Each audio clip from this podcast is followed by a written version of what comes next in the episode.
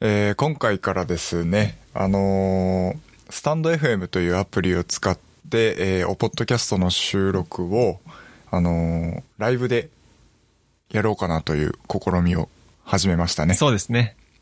だいぶややこしくなってますね、机の上 が。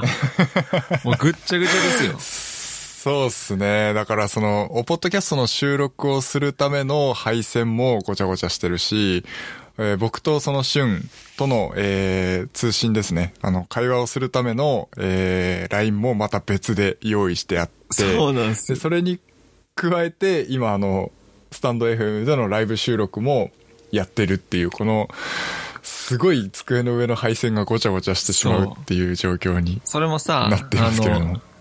森尾の方はさ、はい。あの、マイクだけじゃん。iPhone から繋いでんのは。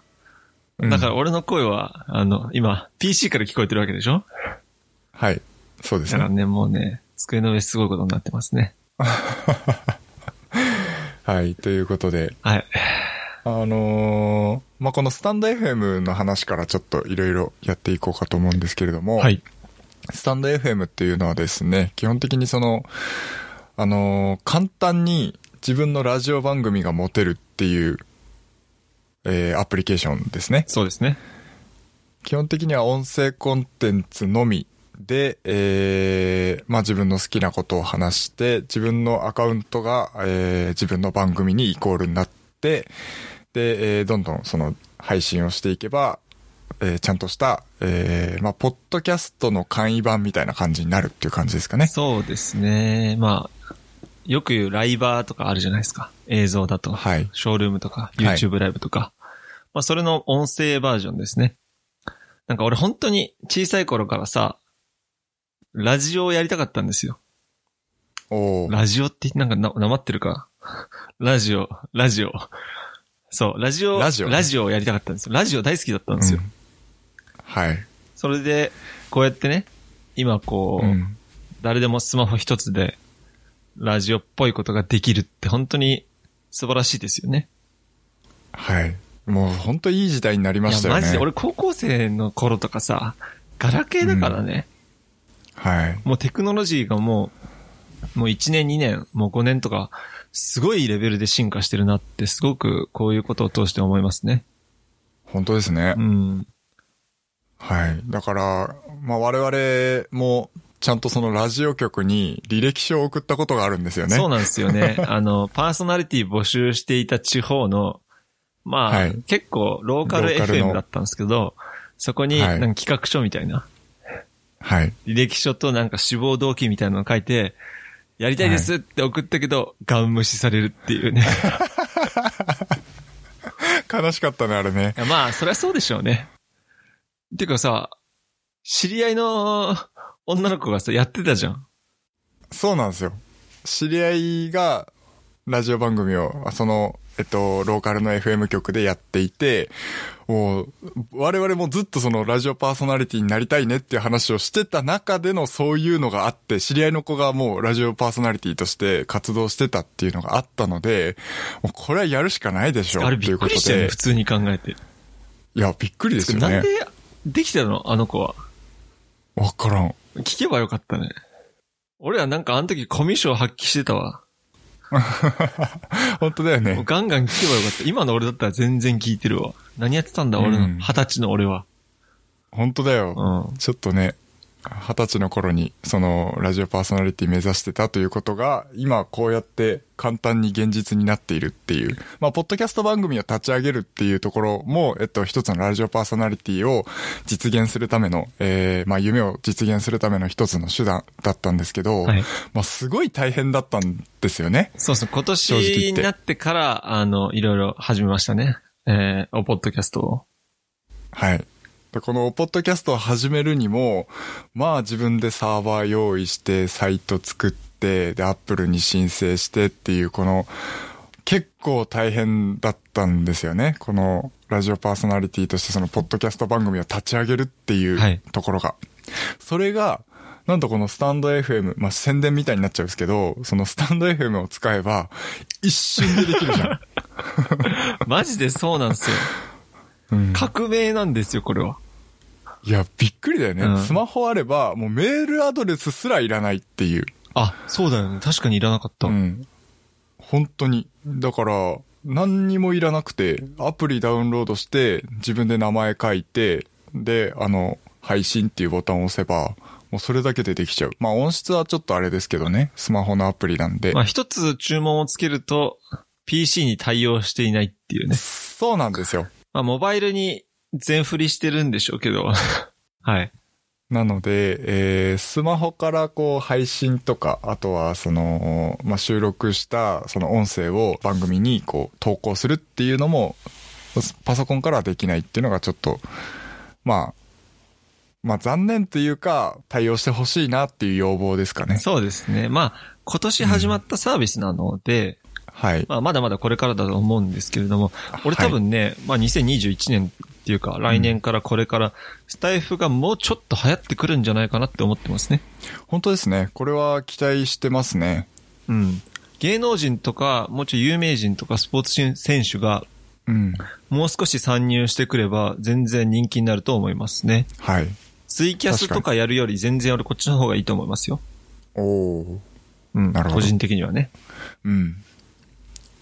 そうですね。だからこの、まあ、テック系の話にちょっと絡めると、あのー今 M1 搭載の Mac はい。はスマホのアプリが使えるじゃないですか。そうですね。まあ一部ですけど。で、それにそのスタンド FM がもし対応しているんだったら、パソコンから配信できるんじゃないか説がちょっと僕の中であるんですけど、はい。はい。ただちょっと M1Mac を持ってないので、なんとも言えないですけどね。いやー、M1Mac さ、MacBook Air でもいいからなんかね、iPhone より安いんだよね、MacBook そうなんですよ。 Air。うん。だから iPhone を2年我慢して Mac を買うっていうのもありだよね。あと2年俺 iPhone 我慢できねえわ。そう。俺結構今の iPhone もうきついんすよね。あ、そうなんだ。うん、バッテリー的に。ああ。い俺や全今年然まだまだいける。うん。iMac を8月に買って、2020年モデルの。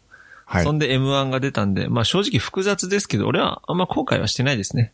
うん。いいタイミングで買ったんじゃないですか。まあやっぱり M1 も、まあいいとは思いますけど、もうもうちょっと俺は様子見たい感じですかね。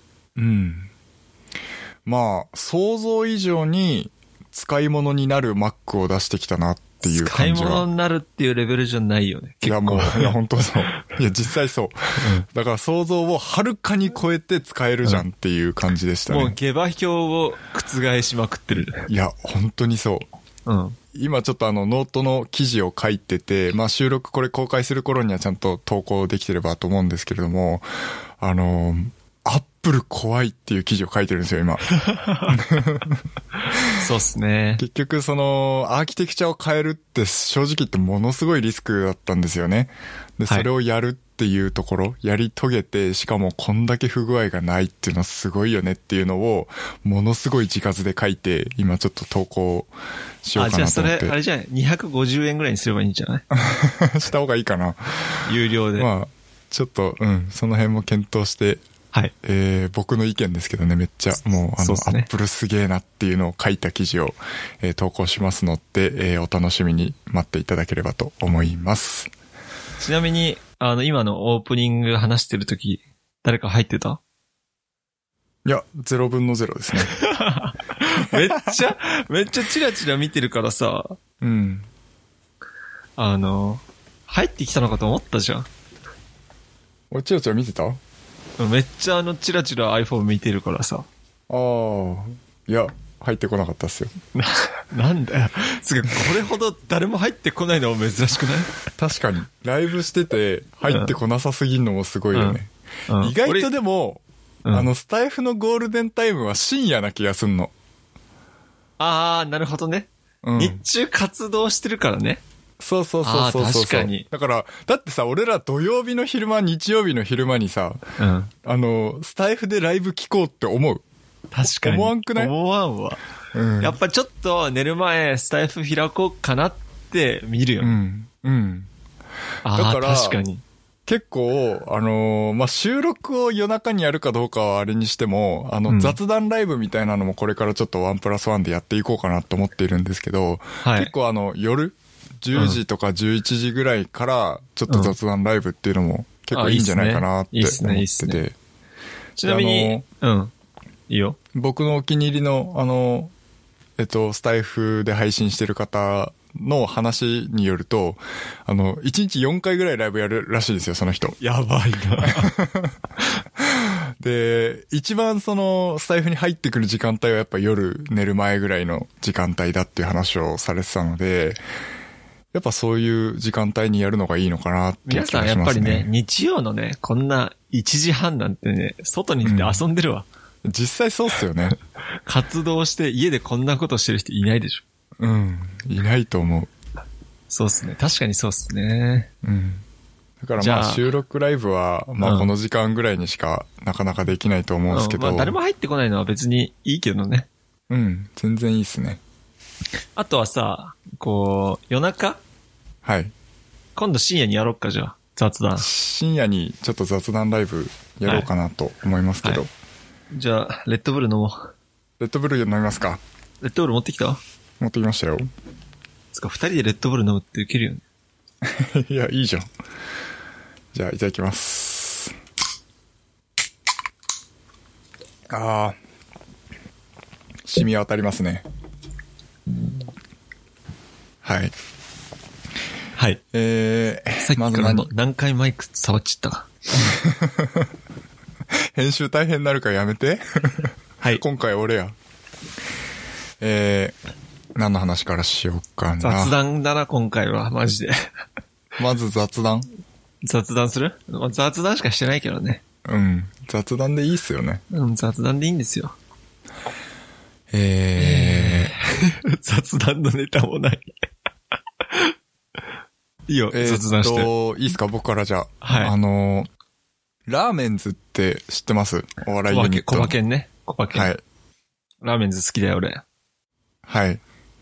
僕もその、結構昔からラーメンズ大好きで、まあ二人で結構そのラーメンズみたいなコントを YouTube で配信ししようぜみたいな話をしたこともあったような気がするんだけあどっ。たっけつうか、ラーメンズの話さ、二人でしたの初めて、え、あったっけだけど、ラーメンズは俺、け俺も結構前から好きだったんだけど、あれなんかこういう話したっけ旬から聞いたのかなちょっとあんまり覚えてないですけど、僕もなんか、本当に、あのーさっき言ったあの二十歳ぐらいの頃。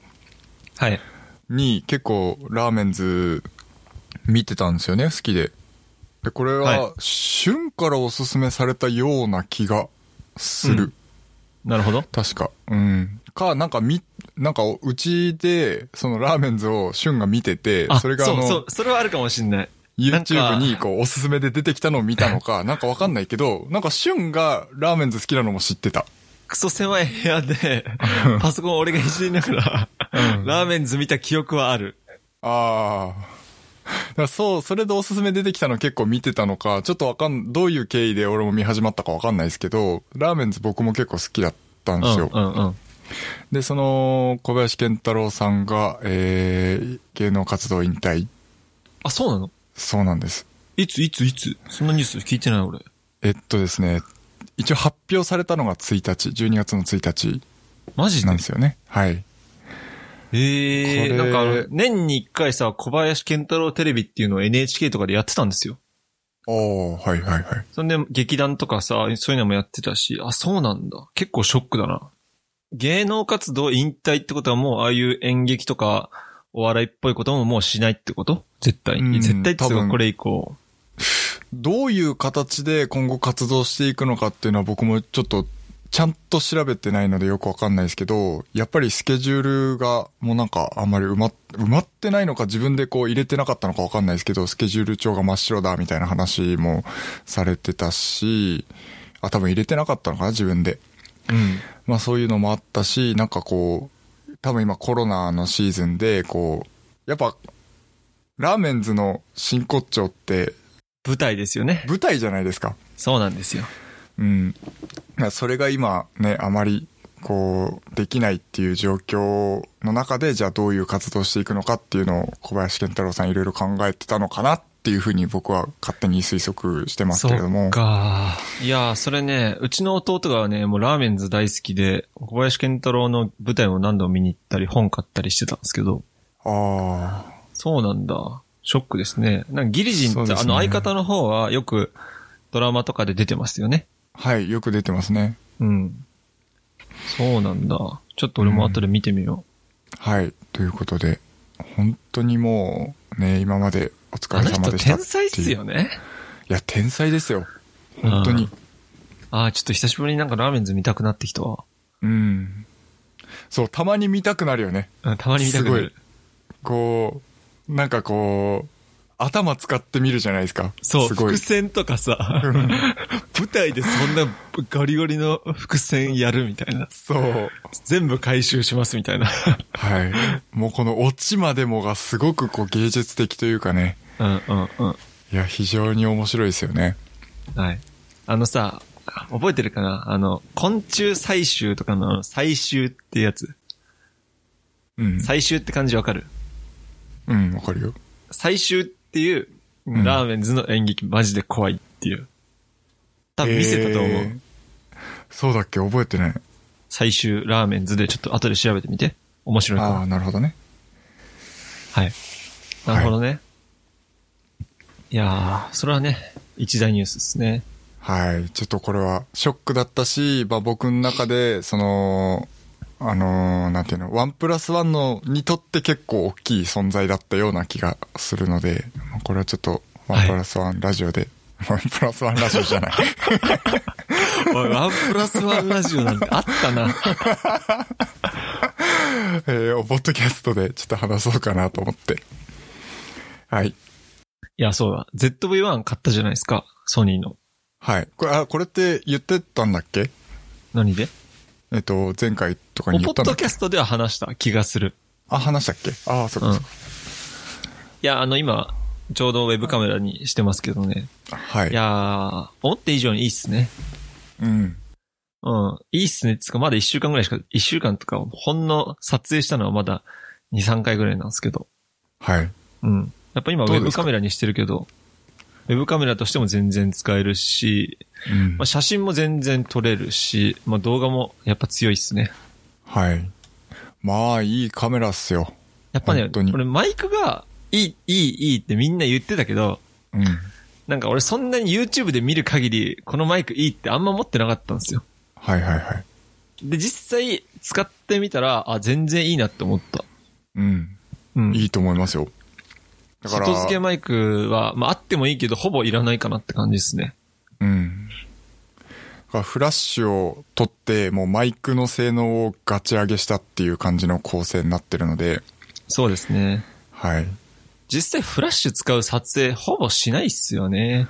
まあ動画だからね、基本的に、このそうなんですよ。 ZB-1 で撮るのって。だかはらい写真は基本的にはまあ撮れるけどみたいなうんうん。感じだとは思うので、うんまあ形は普通のカメラなんだけどね。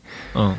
はい。なんで全然もうそフラッシュはいらないかなっていう。その分、はいもちろんあの音声、あのマイクに、えースペックを持ってった方が絶対良いっていう判断は素晴らしいと思いますね。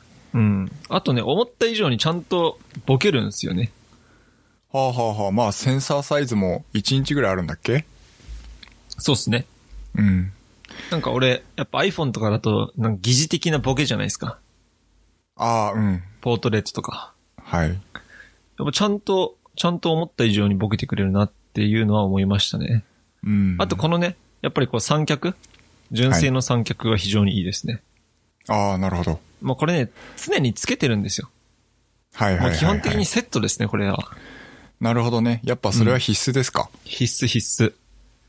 うん。なるほどまあ、だけど、つけたまま、えー、バッテリーとか U、USB じゃない、えーっと、SD カードの取り出しができないっていうのは、前から聞いていたんですけど、やっぱりそれはちょっと地味に不便ですね。ああ。でもさ、あのーマイクロ USB で繋いでデータ取り出しちゃえばいいじゃん。そう、それも思った。うん。うん。だからそうしちゃえばいいかなって思った。うん。基本的にだから SD カードがいっぱいになるまでは、そうして、で、そっから取り出せばいいんじゃないかなっていう気がすそうる、思います、。そう思います。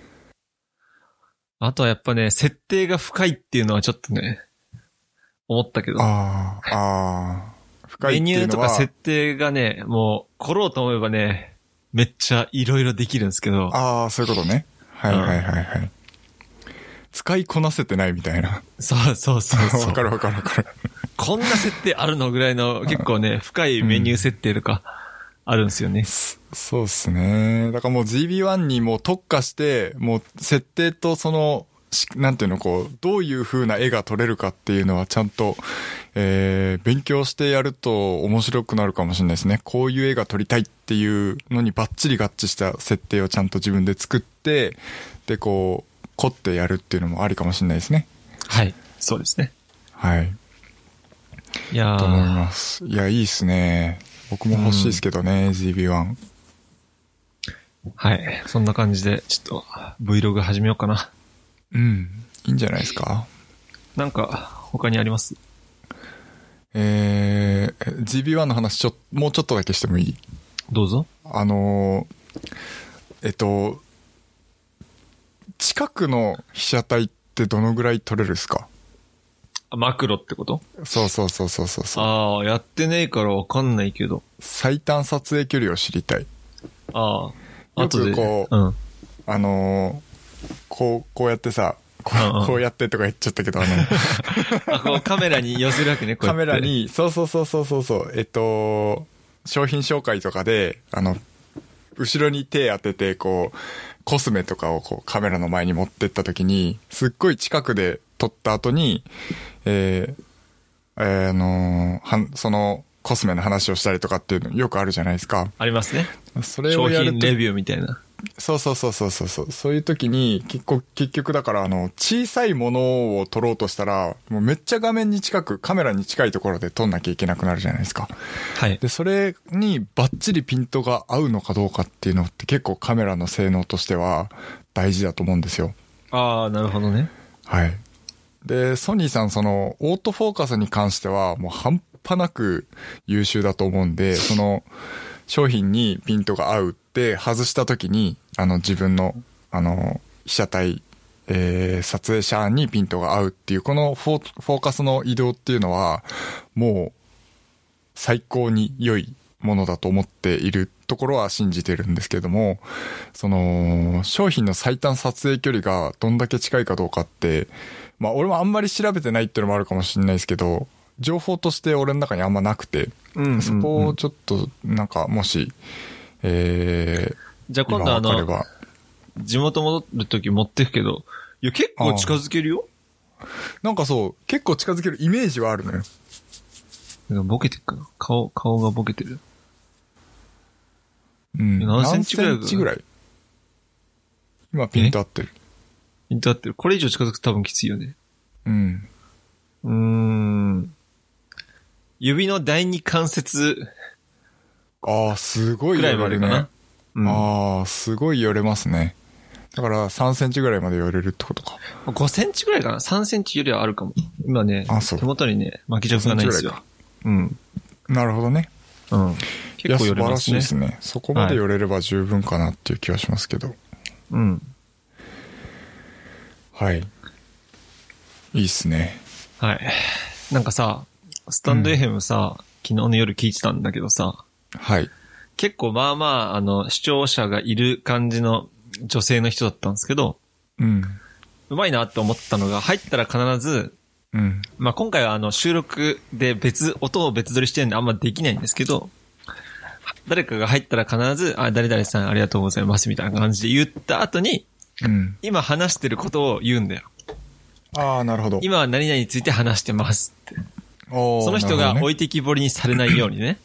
はいはいはいはいうわぁ、なんか、スタだイいフぶ慣れしてますね使いこなしてんなぁと思って。 その人あの、19歳のなんか女子大生だったんですけど、おおマジで、あすごい、これだからやっぱ視聴者来るんやなと思って。なるほどね。うん。やっぱ大事らしいっすね。こう、置いてきぼりにならないように。 うん。確かに。まあ、んか一人で19世、19世じゃない、19歳の女子大生っていうだけで、まあ、視聴者は来ますよね。マジでそう思った。あの、顔はもちろん出してないんですけうん。ど、あ19歳ぼっち大学生ですみたいな。あ。あの、リモーまあト、リモート授業でなんか寂しいですみたいな。ああ、入っちゃうな、俺。ううん。俺、それ昨日もう30分くらい聞いて た。コメントしないでずっと入ってたからなんか、今10人くらいいるんですけど、なんか怖いですみたいなこと言われて。なるほどね。うん。へえ。そうなんですよ。いや、スタイフもうちょい流行ってくんねえかな。流行ってほしいですね。そうっすそね。の、その前に我々はそのスタイフ界の中で少しこう、ブイブイ言わせとかないと、マジそれなあんだよの。、増えた時に、うん最初に何見ようかなと思った時にこれ、あ、おポッドキャストいいねっていう感じでこう、そう、あの選ね、択肢に入れてもらえればね。そう、アップルポッドキャストの中で確か、今年のベストポッドキャスト的なのに、バイリンガルニュースが選ばれてたんですよ。おー。だからアップルポッドキャストで言えばバイリンガルニュース。はい。スタンドあそう FM で言えば、おポッドキャスト的なね。あーそうですね。うんそうしましそうな、そうなるようにちょっと頑張そうっていテきまッしょクう。系はもちろんあのリビルド FM が最強なんですけど、はい。スタイフ界あそこではもね、うちょっとね、うん頑張ろ頑張りましょう。う。あの、サンフランシスコにいる人たちはちょっと、あっちで頑張ってもらって。そうですね。はい。はい。はい。ちょっと楽しい。もうすごく我々、そのスタンド FM にハマりつつあるという感じですね。そうっすね。なんかさ、スタンド FM やらないっていうタイミングと かさ、俺がやろうって言ったらなんか俺も思ってたみた いなさ。そうなんですよ。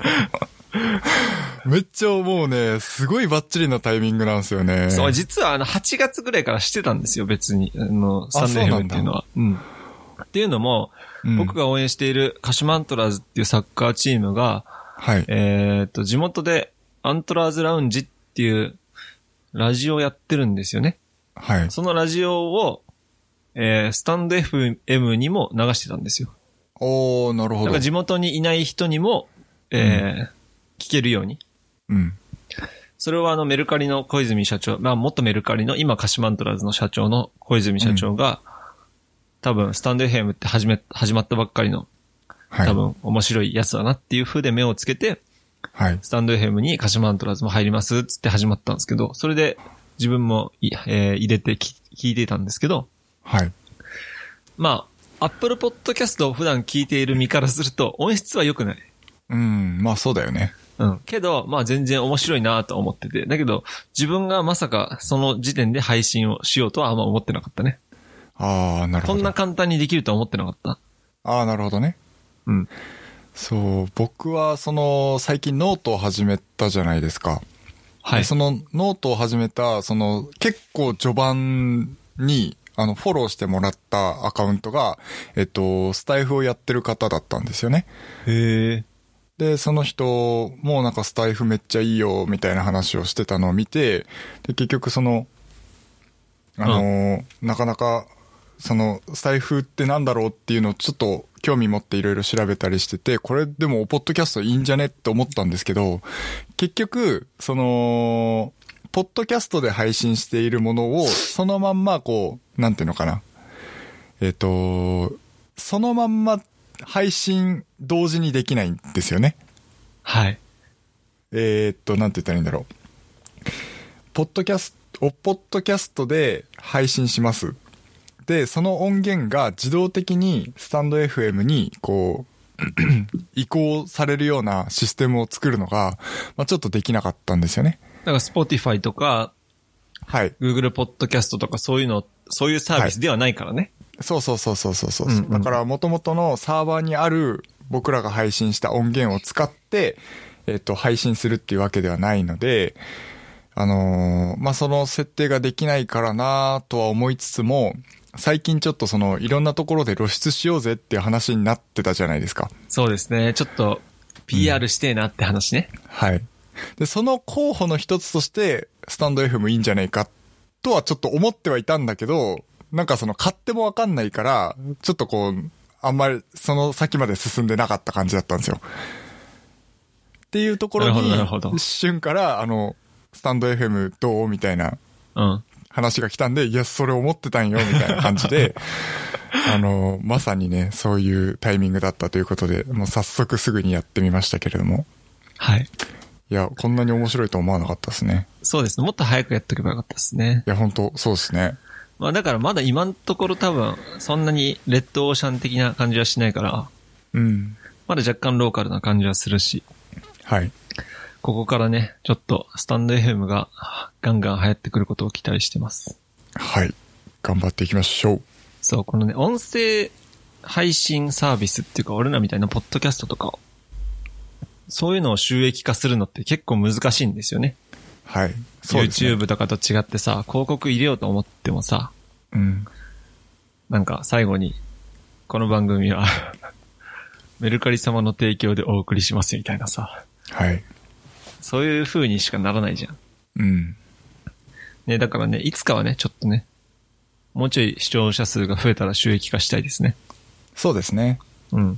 だから、スポンサーみたいなのを募って、えーそうね我々が聞いてくれ、あの、我々のラジオ聞いてくれている方たちに向けて、まあ、例えば15秒とか30秒の、えースポンサーとしてこう、あの、提供いただいてますっていう感じの紹介そうっす文ねみたいなのを読み上げるっていうところで、はいまあ、広告にしてもらうっていう感じですかね。そう。だからまずは視聴者がいないとダメなんですよ。はい。 600ドルにするか。高え高えマイクロスポンサーね。 !600 ドル、だけど、600ドルとかね、まあ価値はあるものだと思うな、あれは。えーっと、まあ、わかんない人のためにちょっと話をすると、えー我々が大好きな、えーっと、ポッドキャストですね、テック系ポッドキャストの、えーリビルド FM という、えー番組がありまして、えーそれのマイクロスポンサーですね、として、えー広告を出せる金額が600ドルっていう金額で、30秒ぐらいかな、番組に、で、えー広告をしてもらえるっていうところなんですけれども、まあね、リビルド FM は1回で3万人がダウンロード再生してるんでしょ、はい。そうらしいです3ね。万人って、一つの村じゃ ん。本当だ よね。村とか市じゃん。うん。で、その人たちに、しかも、そのテック系に興味があって、しかも、その、ポッドキャストを聞いてくれているっていう、まあ、ターゲットに向けて、えー、ぴったり合致すれば、かなり、えー、コストパフォーマンスの良い広告が出せるんじゃないかなということで、まあ、勝手にお勧めしてますけども。 っていうか、 はいまず、俺らが、あの、リビルド FM に紹介してもらうに、値するポッドキャストなのかを考えるときに、 そうちでょっすとねね。、まだね、うん。もうちょい頑張ろうと。はい。だから僕らのその、ポッドキャスト番組をそのマイクロスポンサーと してリビルド FM に紹介してもらおうかっていう話をちらっとしてたんですけど、はい。まあ、そこまでのレベルに達してないよねっていうことで、はいちょっとまだね、えーそうっあすねれでしたけど。はい。はい。なんかあります なんかありますなんかありますかね特にないんですけど、まあ今あのた、韓国ドラマ見てるじゃないですか、僕。はい。めっちゃハマって ますね、韓国ドローン。そう、韓国ドラマハマってるんですけれど、今、はい。えー、ネットフリックスで結構人気になっている、まあ、スタートアップ夢の扉っていう、はい。えこの話、アップルポッドキャストでしたっけお、ポッドキャストでしたっけ前回してたような気があ、する。してたか。まあ、同じ話なんですけど、うん。もうね、なんか最近面白いのか面白くないのか分からなくなってきたんですけど、毎週、こう、見てしまうってことは面白いんだと思います。ああ、なるほどね。そう、あの、脚本とかストーリーにはめちゃめちゃいろいろ言いたいけれど、はい。はい。あ、おすすめです。結構あの、胸が苦しくなります。あ、そうなんだ。そう、甘酸っぱい感じですか。甘酸っぱいっていうかね、こう、ちゃんとしてる男が、ちゃんとしてる男っていうか、しっかりしてる男が報われない。ああ。まあ、ヒロインの男の子がしっかりしてないわけじゃないんですけれども、はい。まあ、韓国ドラマでよくある三角関係で、振られてしまう側がかわいそうすぎるなるほどっていうだけね。ですね。まあ、これ以上はお話ししませんが、あの、ぜひおすすめなんで見てみてください。はい。はい。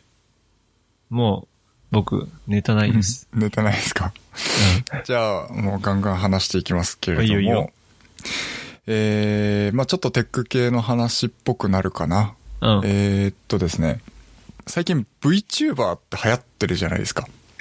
ああ、顔を見せないで、そうそうそうそうそう。やるやつねえっと、自分の、まあ、分身となるアバターみたいなものが、えー画面の上で、こう、自分の動きにこう合わせて、おそらくこう、えー表示される、それを配信とか動画作成に使うっていう形で、まあ、ライブにも対応できるし、しかも、まあ、あの、自分の顔を出さずに、えーまあ、かなりその表情豊かな、えー配信ができるっていうところでかなり人気、注目を集めているものだと思うんですけど、まあ、有名どころで言うと、あの、キズナアイさんとかですね、えー VTuber としてかなり人気になっているという状況だとは思うんですけれども、この VTuber ってなんかこう、自分でやるのって難しいイメージありませんいや、お難しいでしょ。うん。いや、難しいイメージがあると思うんですけど、実はですね、これすごい簡単なんですよ。はい。で、えーっと、まあ、フェイスリグっていう、あのーソフトを使うんですね。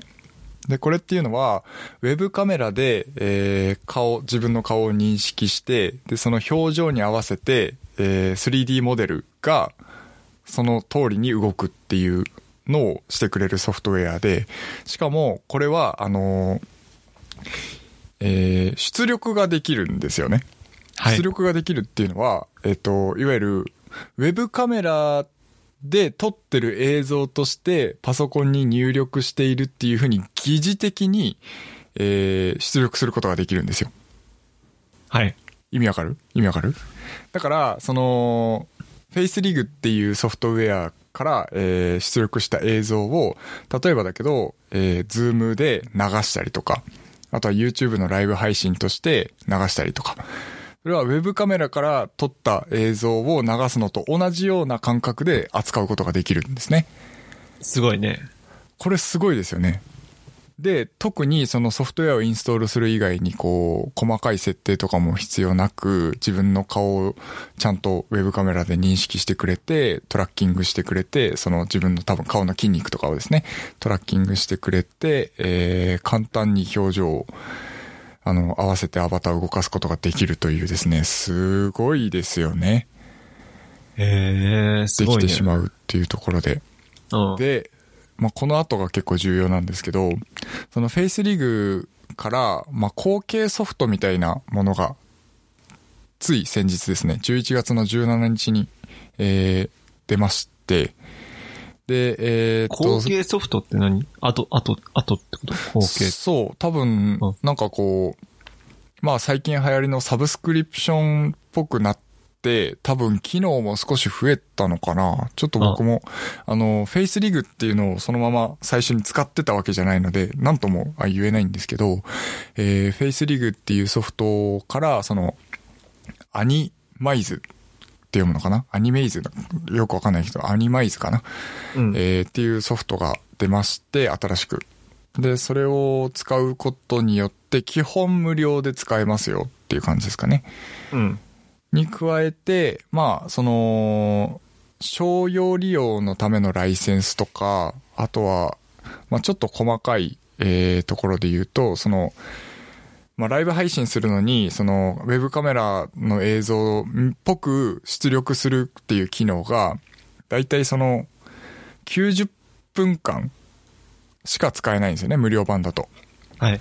で、それをサブスクリプションで、えっ、と、機能制限を解放してあげると、まあ、永久、永久といっても、こう、まあ、何時間も、えーやることができる。まあ、基本的に90分使えれば十分だと思うんですけどね。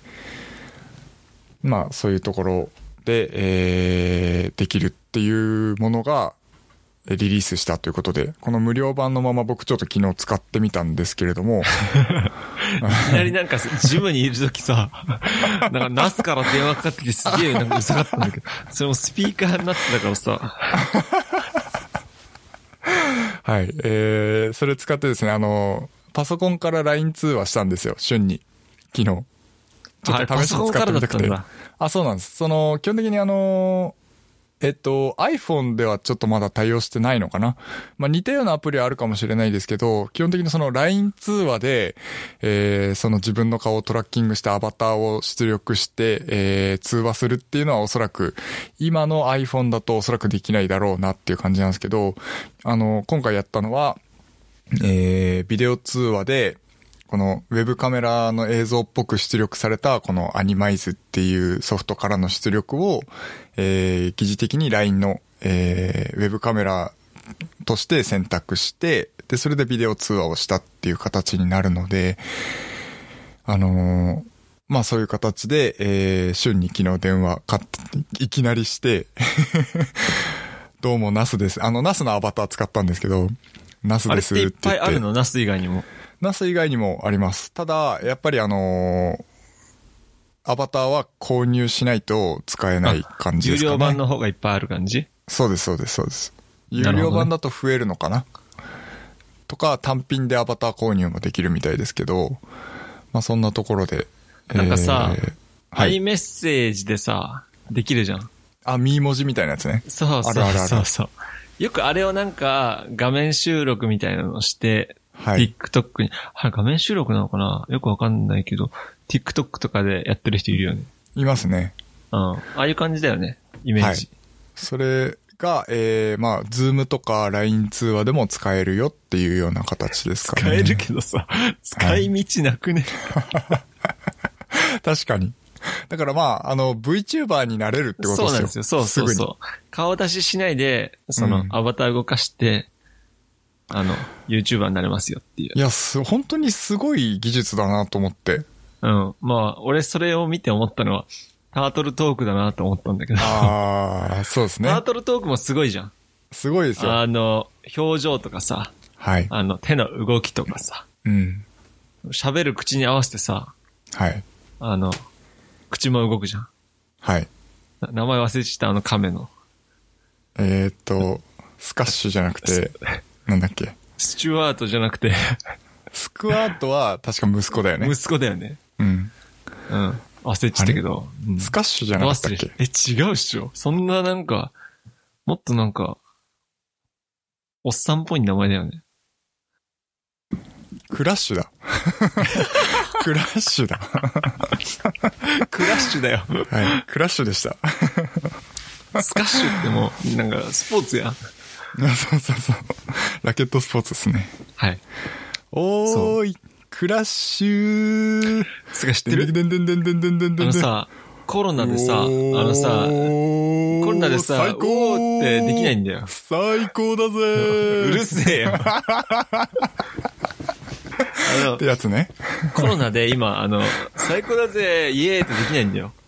え、そうなんだ。そう、だからみんな、最高だぜって俺が言って、なんか、チーンって感じなんだよ。今 YouTube で見たんだマけジど。か。そう。えー、それマジでなんか、あれ、あかわいそうだなと思って、やりにくいだろうなと思って。いや、やりにくいね。最高だぜ、おーってやるのがさ、あの、うん定番じゃん。そうだそんね。で、お前、恥ずかしがってんじゃねえぞ、つって。そうそうそうそう、大人みたい森なをね。、森を、もう一回やってみろ、みたいな感じでさ。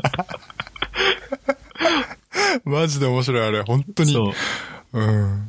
僕、ディズニーの乗り物というか、アトラクションの中で僕一番好きなのタートルトークなんですよ。あータートルトークいいよね、つうかね。マジでいい本当にね、ああいう返しができる大人になりたい。本当っすよね。うん。前なんか、愛って何ですか みたいな話をうん。されてて、うん。愛っていうのは、海みたいなもんだ、つって。うん。深く潜れば潜るほど、暗くて前が見えなくなる時もあるけれど、みたいな。うん。そんでなんか、なんつってんだっけな、とりあえず死ぬほど深いこと言ってて、うん即興でこんなこと言えんのと思って。いや、本当よね。うん。あのー、YouTube 見まくったことがある、俺。あお俺もある、俺もある。 いや、愛って何ですかって言われて、あの返しできんのすげえと思って。うん。すごい。本当にすごだいけ。ど大体言うのは、あの、うん人にどうこう言われるんじゃなくて、お前自身がどう思うかが大事なんだ、的なことはよく言うよね。あー、なるほどね。そう。だからね、テンプレートはあるんだろうけれど、うん。あれはすごい。いや、本当よね。うん、俺もう、だタからートルトークの、おあの、バイトしたい。わかる。もうめっちゃ声真似してたもん、俺、ずっと。あれできる男になりたいわ。いや、本当だよね。うん。だからあれじゃないスタイフのライブでタートルトークやればいいんじゃないなんか、ふざけちゃい そう。 最高だぜーうおーっつってこうみんなコメントでうおーってこうしてコくメれるントみたいつな。か、あの、視聴者ゼロの場合、マジで悲しいよ。確かあ、に。じゃあいいな、俺、タートルトーク会やろうかな、一い人や、で。いいと思う、これ。めっちゃ良くないみんな、質問、俺にしてくれ、つって。うん。いいよね。ちょっとおもろそう。マジで、あの、コミュ障っつうか、脳の回転めっちゃ大事だから。やばい必要だよね、これ多分。うん、そうそうそう。そんでさ、テンプレート的にあるのが、なんか、あの、後半、一番最初に振った人を、うん。お前ちゃんと聞いてるかみたいな感じで、後半でもう一回振るみそたいうな。。天丼 ね。そう。それでもう一回ドカーンって笑うっていう。ういん。やー、あの、千原ジュニアがさ、タートルトークの話してるの知ってる知ってる知ってる知ってる知ってる。もう負けるってやつ。うん。マジでいおやもろい。すごいよ。ね。うん。タートルトーク、なんか行きたくなってきたな。本当だよね。もう、タートルトーク周回したい。毎回絶対違うじゃん。あ、だけど声も若干違うっつうか人も違うああし、違うね、違うね。うん。あの、質問する人のレベルとかも違うしさ。うん。もちろん回答も違うしっていう。そう。うん。本当周回してもいいレベルだよね。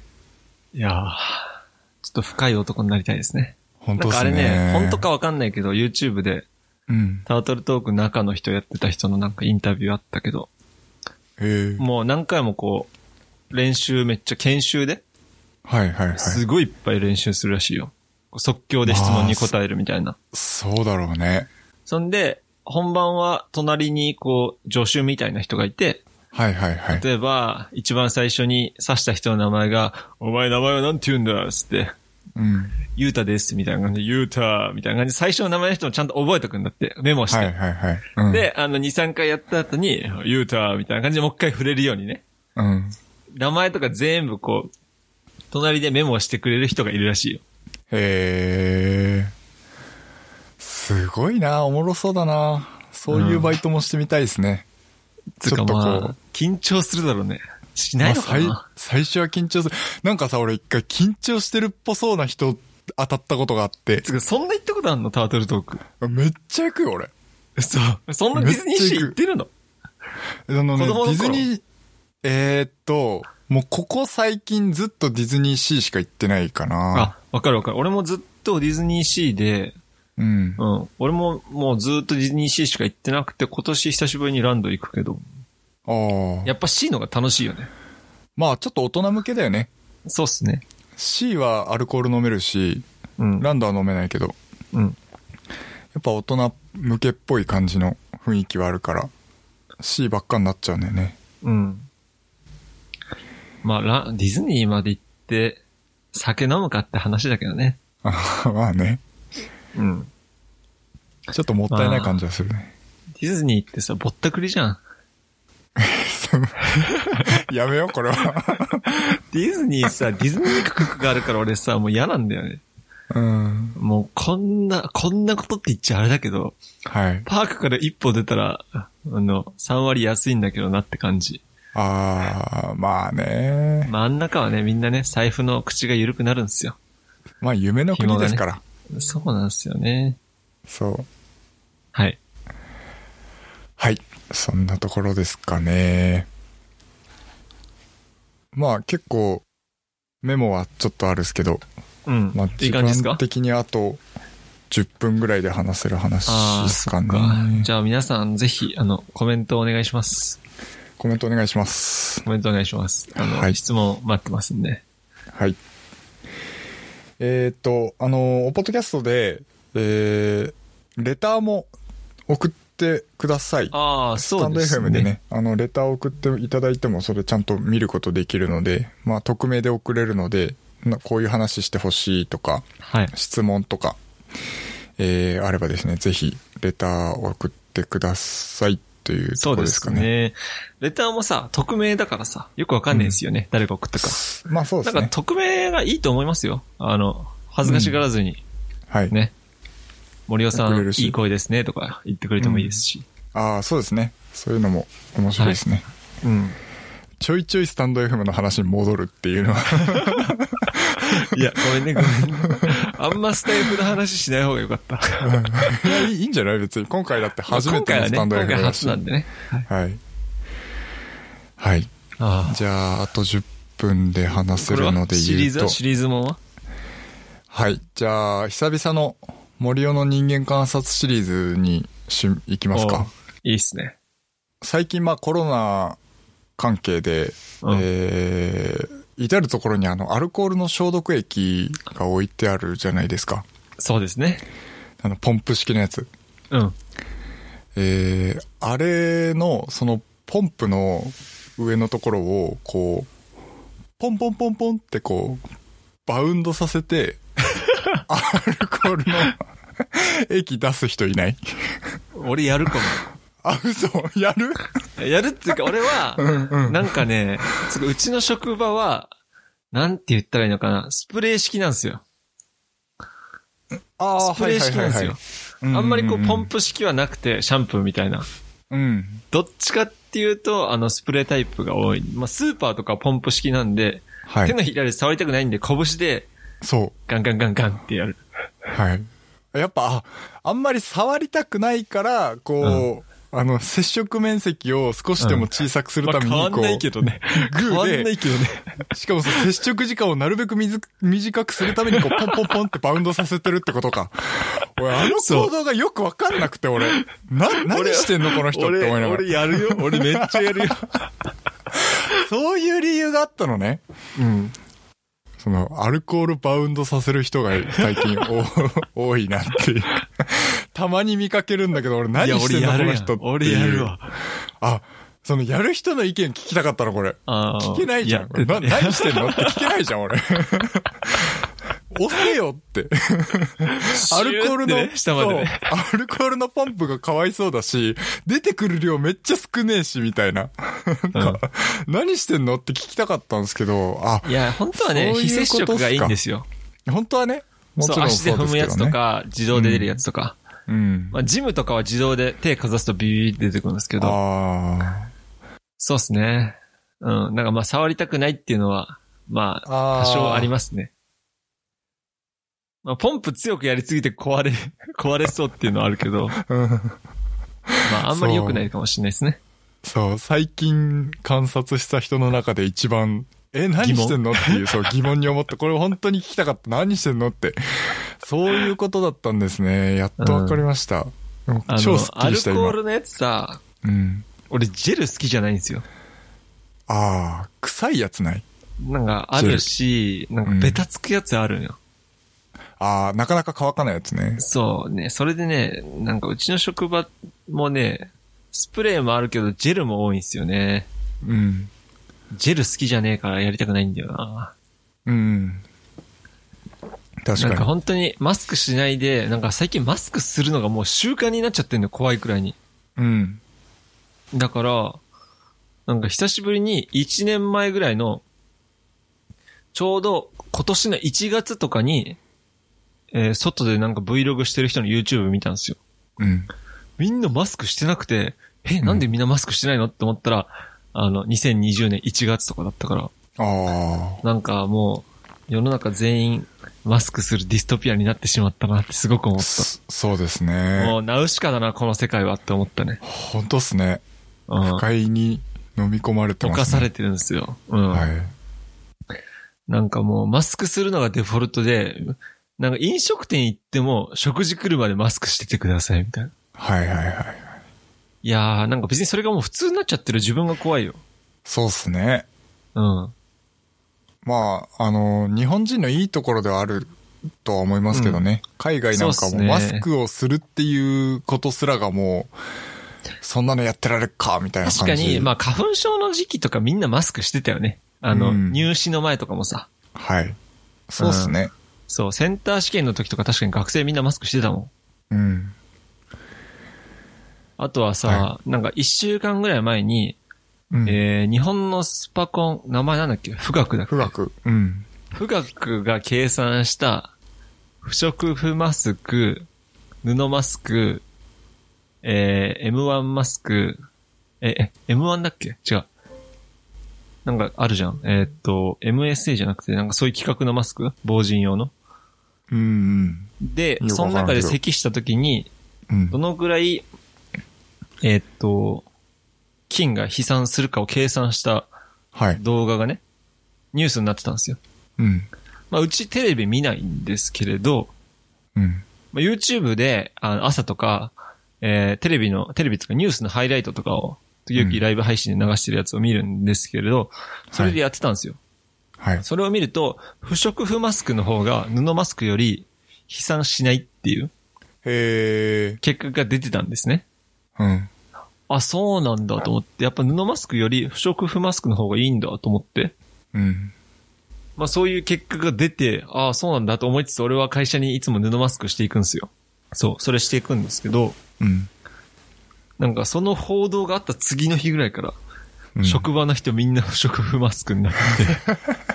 マジ、テレビの影響すごいなと思って。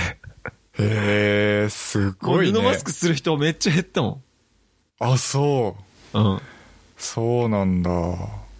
いや、もうね、テレビの影響は恐ろしいなと思ったね。うん。まあ良くも悪くもですけれど、はい。俺そんな気にしないからね。マスクなんて所詮、気休め程度だと思ってるんで、うん。まあしないよりはした方がいいけど、うん。まあ、布マスクだったからどうこう、不織布マスクだったらどうこうっていうレベルではないと思うんで、あんまり俺気にしないんですよ。うん。いやーだけど、改めてテレビの影響力って今でも絶大なんだなって思った。いや、うん、そうっすね。やっぱり、テレビって、その、共通の話題になりやすいじゃないですか。はい。だから我々は結構その YouTube とかそういうその自分にとって有益だなって思う情報をとにかく仕入れると、えーあの、やっぱ自分にとっては良いって思ってるんだけど、まあ結構、あのー世間一般にはその共通認識となる情報を仕入れてそれについて会話をするコミュニケーションを図るっていう方が大事だって思ってる人も多いと思うんですよね。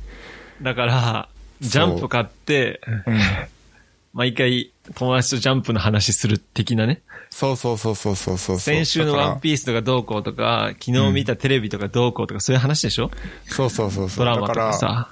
そう、テレビって、要はそれの最上級だと思うんですよ。共通な情報の最上級だと思うんですよ。はい。そう、だから、やっぱりそのテレビを見るっていうメリットは確かにそこにあるのかなっていう気はしますね。そうね。だけどなんか最近は、もうもはや、テレビもそうだけど、ネットフリックスがそうなりつつあるんですよ。あー、なるほど。ネットフリックスで、例えば、あの、えー、テラスハウスがやってた時とかは、もうテラスハウス更新した次の日とか、うん。なんか、友達のツイッターとかはテラスハウス始まったみたいな。うん。みんなテラスハウス見てるみたいな。はい。